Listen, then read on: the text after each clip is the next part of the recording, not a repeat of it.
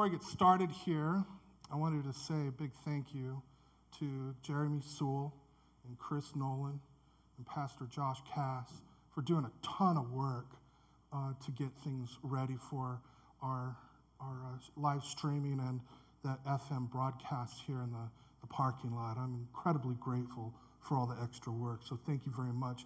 And if you know Jeremy Sewell and Chris Nolan and Pastor Josh Cass, uh, if, if you're friends with them on Facebook, look them up, shoot them a message, and, and let them know how grateful you are for their, their work. So I'll start with this that these are definitely, definitely the strangest days in my life. I know that there are many people who've been around a lot longer than I have who have seen days like this in the past, and I know that there are going to be days like this in the future. But right now, we have countless people around the globe who are understandably anxious and overwhelmed. And for all of the things people are fearful about, what drives most of that fear by far is the fear of death.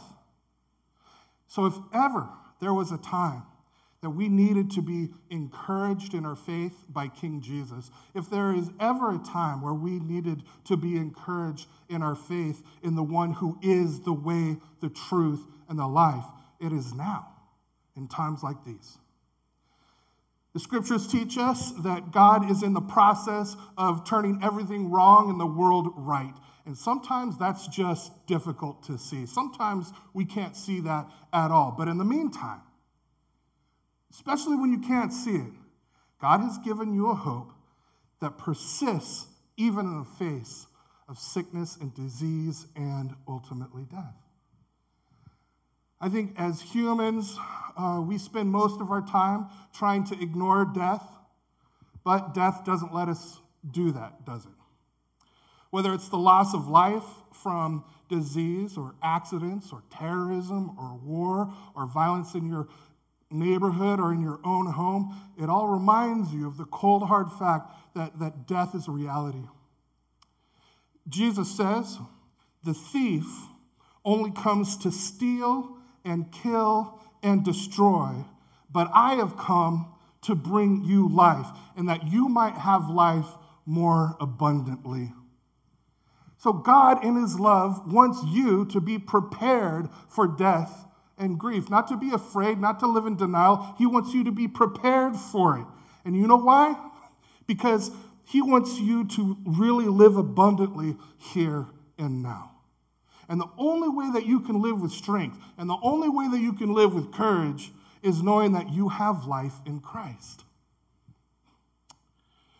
You will, no doubt, still grieve, even when your faith is strong. You'll grieve the loss of loved ones. You'll grieve the loss of a relationship. You'll, you'll grieve the loss of your job. You'll, you'll grieve the loss of your provision. You'll, you'll grieve the loss of, of life as you know it. And some of you are in the middle of that right now. And the question that can haunt is, is this God, where are you when I need you? Where are you when I need you? Well, today's scripture tells us three life giving truths about God. Truths that enable you to face death with hope and courage, physical death, and all the other deaths that you experience in life, so that you can, in fact, live abundantly in the midst of this broken world. Now, we're going to be looking at John chapter 11 today, and it opens with verse 1 saying this.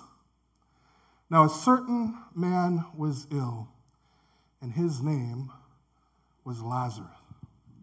Now, Lazarus, Martha, and Mary were three of Jesus' closest friends. Jesus loved them, and they loved him. And so, when Lazarus got a life threatening disease, verse 3, the sisters sent to Jesus saying, Lord, he whom you love is ill. In other words, Lord, please get over here. We need you right now.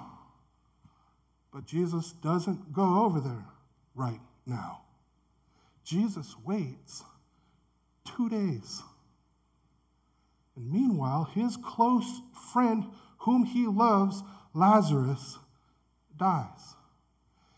And by the time Jesus finally shows up, Jesus has been dead for four days. Now, that's the context. Now, three truths about God. And the first one is this God understands your grief, so be open and honest. God understands your grief, so be open and honest. See, God knows exactly what you need. And he sees that, we see that in, in his different responses to, to Martha and Mary. Martha heard Jesus had finally arrived and she goes out to meet him. In verse 21, if you're following along in John chapter 11, verse 21, Martha says to Jesus, Lord, if you had been here, my brother would not have died. Martha's hurting, she's frustrated, and she's angry, and she takes it out on Jesus. Lord, where were you when we needed you? My brother is in the tomb now. He's been there for four days. Where in the world were you? Verse 23 calmly, Jesus said to her, Your brother will rise again. And Martha said, I, I know that he will rise again in the resurrection on the last day. And Jesus says to her, I am the resurrection, I am the life. Do you believe this? And she said to him, Yes, Lord. I believe that you are the Christ, the Son of God who is coming into the world. See, in the midst of her grief, there was this calm reassurance. The hurt is still there. She doesn't understand, but she knows that she can trust Jesus.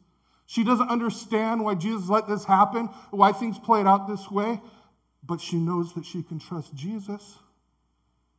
And she can be open and honest because he understands her grief. Then Mary comes to Jesus and says the same thing.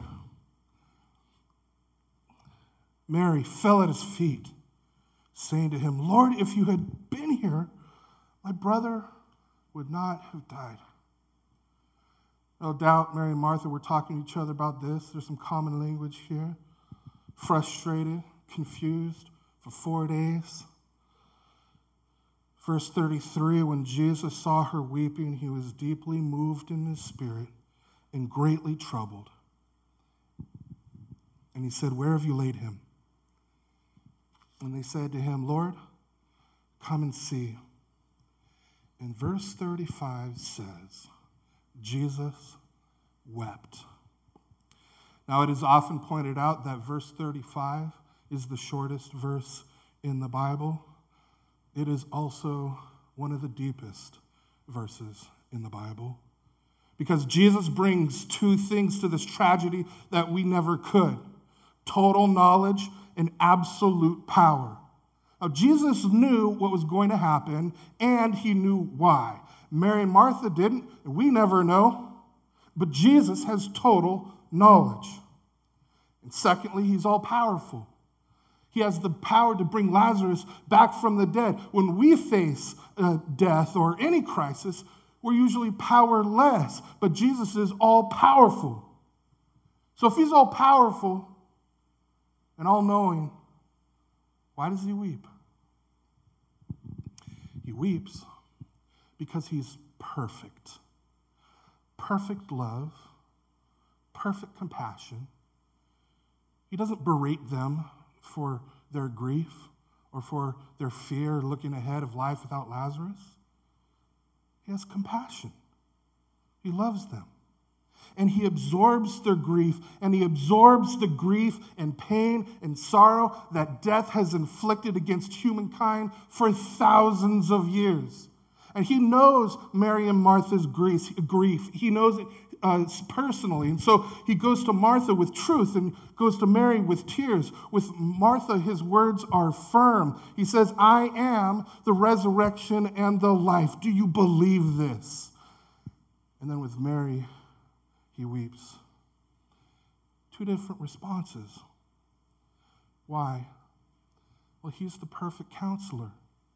He knows exactly what, what each of them need. Sometimes when, when people are grieving, we bring truth when they need tears. Other times we bring tears when they need the truth. But Jesus is the perfect counselor. God understands your grief so you can be open and honest. And your feelings might not be right. You may not be thinking theologically straight. But God will hear you out. He wants to hear you out. God can handle your questions. He can handle your confusion. He can handle your anger. I mean, just read the book of Psalms. It's amazing. It's all throughout the book of Psalms.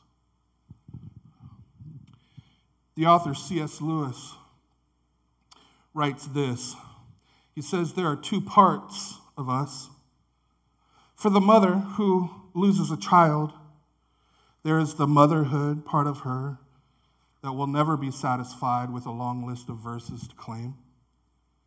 And then there is the believing part of her, that eternal sense that allows the mother to release it and let it go, but not without anguish.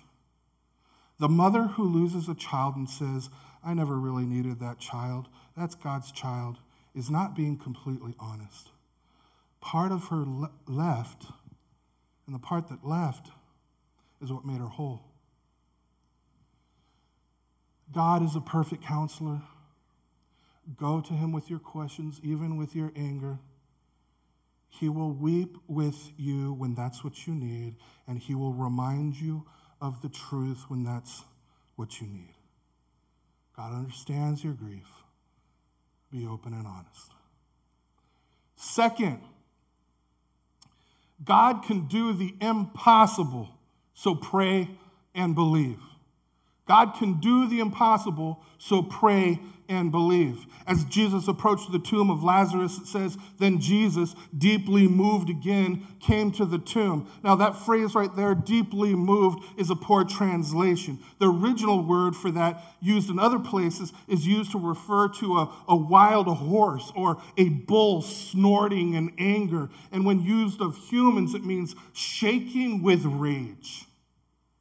Jesus goes to the tomb and he is angry. Now, he's not angry with Mary. He's not angry at, at, at, Martha. He doesn't say, if you only had more faith. He doesn't blame God the Father. He doesn't blame himself. That's what we usually do. Jesus is mad at death and the curse of evil that brings it. So, what does Jesus do next? Verse 39 Jesus says, Take away the stone. Verse 43 Jesus cried out with a loud voice, Lazarus, come out. And in the dark silence of that cave, the cold body began to grow warm. Lazarus stirs like waking from a, a deep sleep. He becomes conscious. He gets up. He begins to stagger toward the voice that he hears outside the tomb. He stumbles out of the darkness and into the light. The people see him and they are stunned. He is wrapped in strips of cloth. And in verse 44, Jesus said to them, Unbind him and let him go. Lazarus was dead, and now he is alive. Listen, listen to me. God can do the impossible, so pray and believe. You know, often in the midst of crisis, pandemic, death, in the midst of great loss, we are blinded by our fear and grief, and we forget to activate our faith. So let me ask you what is your impossible situation? Where have you lost hope? I mean, if God can raise the dead, He can heal your marriage. If God can raise the dead, He can provide for you financially. If God can raise the dead, He can deliver you from a life dominating sin. If God can raise the dead, He can even use the coronavirus for His glory and your good by bringing redemption out of it in ways that you could never imagine. So pray. Pray and believe. That's the second truth. God can do the impossible, so pray and believe. Third and last is this God does all things right So trust him and grow. God does all things right, so trust him and grow. Now, God does not always answer prayers when and how you want, right? And we see that at the very beginning of the chapter. Jesus delays in responding to Martha and Mary's message. In verse 6, it says So when Jesus heard that Lazarus was ill, he stayed two days longer, two days longer in the place where he was. Why in the world didn't he go immediately? He had a greater purpose in mind. What you and I need to understand, what we need to understand, is that the Lord is never ever late, but he often delays. When you're late, you should have been there earlier. When you delay, you intentionally plan to show up later. Now, why do you think that he delays in answering our prayer? Verse 14 Jesus told them plainly Lazarus has died and for your sake, I am glad that I was not there. What in the world? Why does he say that? Lazarus has died, and for your sake, I am glad that I was not there. Why? So that you may believe. God delays so that you can grow in your faith, so that you can get a bigger vision of who He is and His kingdom and trust Him far more than you do now. Trust Him for something better.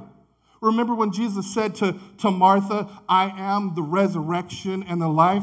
Do you believe this? He says, I can give you something more. I can give you something better. Uh, to get it, you have to believe. Do you believe that I am the Son of God who has come to you? Unless you believe, you don't have it. He doesn't say, if you trust me, someday I'll take you away from all of this horrible stuff and you'll forget all the deaths that you ever experienced. Jesus doesn't say that. Jesus doesn't promise consolation, Jesus promises resurrection. He doesn't say he'll just take you out of earth up to heaven. Jesus brings heaven down to earth. See, Jesus promises to renew everything new heavens, new earth. Tears will be gone. Death is conquered by life. I think most of you, I haven't met anyone yet who hasn't had nightmares. I've had my share. I used to dream regularly that someone would hunt me down and shoot me. Scary stuff. I dreamed that I watched my daughter, Victoria, fall off a tall building. I have dreamed of being on my deathbed, saying goodbye to my wife and kids. And many times, many times, I've dreamed that I'm approaching the pulpit to preach, but I have no notes and no pants. All of you will have nightmares too. And when I wake up, I just lay there in bed so happy that it was just a dream. That's one good thing about nightmares is the first 5 minutes after you wake up. It's just a bad dream. You're relieved. Thank God for morning. When Jesus says, I am the resurrection, what he is saying is, a morning is coming when I'm going to make everything that's bad in your life like a bad dream. I'm going to make the worst thing that ever happened to you into something glorious, and it will actually make the glory even greater. The power of the resurrection will make all things right. And so Jesus says to you, Do you believe that I am the Son of God who has come to rescue you through my life, death, and resurrection? Do you believe that? God does all things right, so trust Him and grow. In the face of disease and death and loss, trust Him and grow. Well, how can we do that? especially now. I mean, I see a world filled with fear and suffering. If He is God, I mean, why doesn't He stop it? How can I trust Him? Well, I understand. And sometimes a bunch of Bible verses just aren't convincing. I mean, they're all true, but often we're just not convinced. For me, it comes down to this God hates disease and death even more than we do. And we see that when Jesus approaches the tomb of Lazarus, he was shaking with rage, but it's more than that. Only one thing ultimately convinces me, and that's the cross. God hates death so much he was willing to do the unthinkable. The God of life stepped down and submitted to death. He looked death in the face and said, This time I let you win. And the immortal dies. Why? Because it was the only way to destroy suffering and death without destroying us. He was willing to endure ultimate suffering to bring death to an end and give you life, life with Him, life with Him forever. The cross shows how much God hates suffering and how much God loves you. The cross proves He can be trusted. Even if you don't understand why something is happening, the cross proves that God can be trusted. I always liked the story about the little boy praying to God. This little boy was just beginning to catch a glimpse of the greatness of God. And in his prayer, he says, God, is it true that a thousand of our years are like a second to you? And God said, Sure, that's right.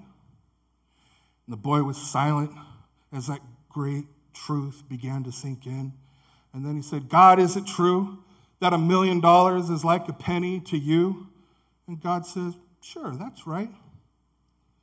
And this little boy was pretty sharp, and so he asked, God, can I have a penny? And God said, Sure, just a second.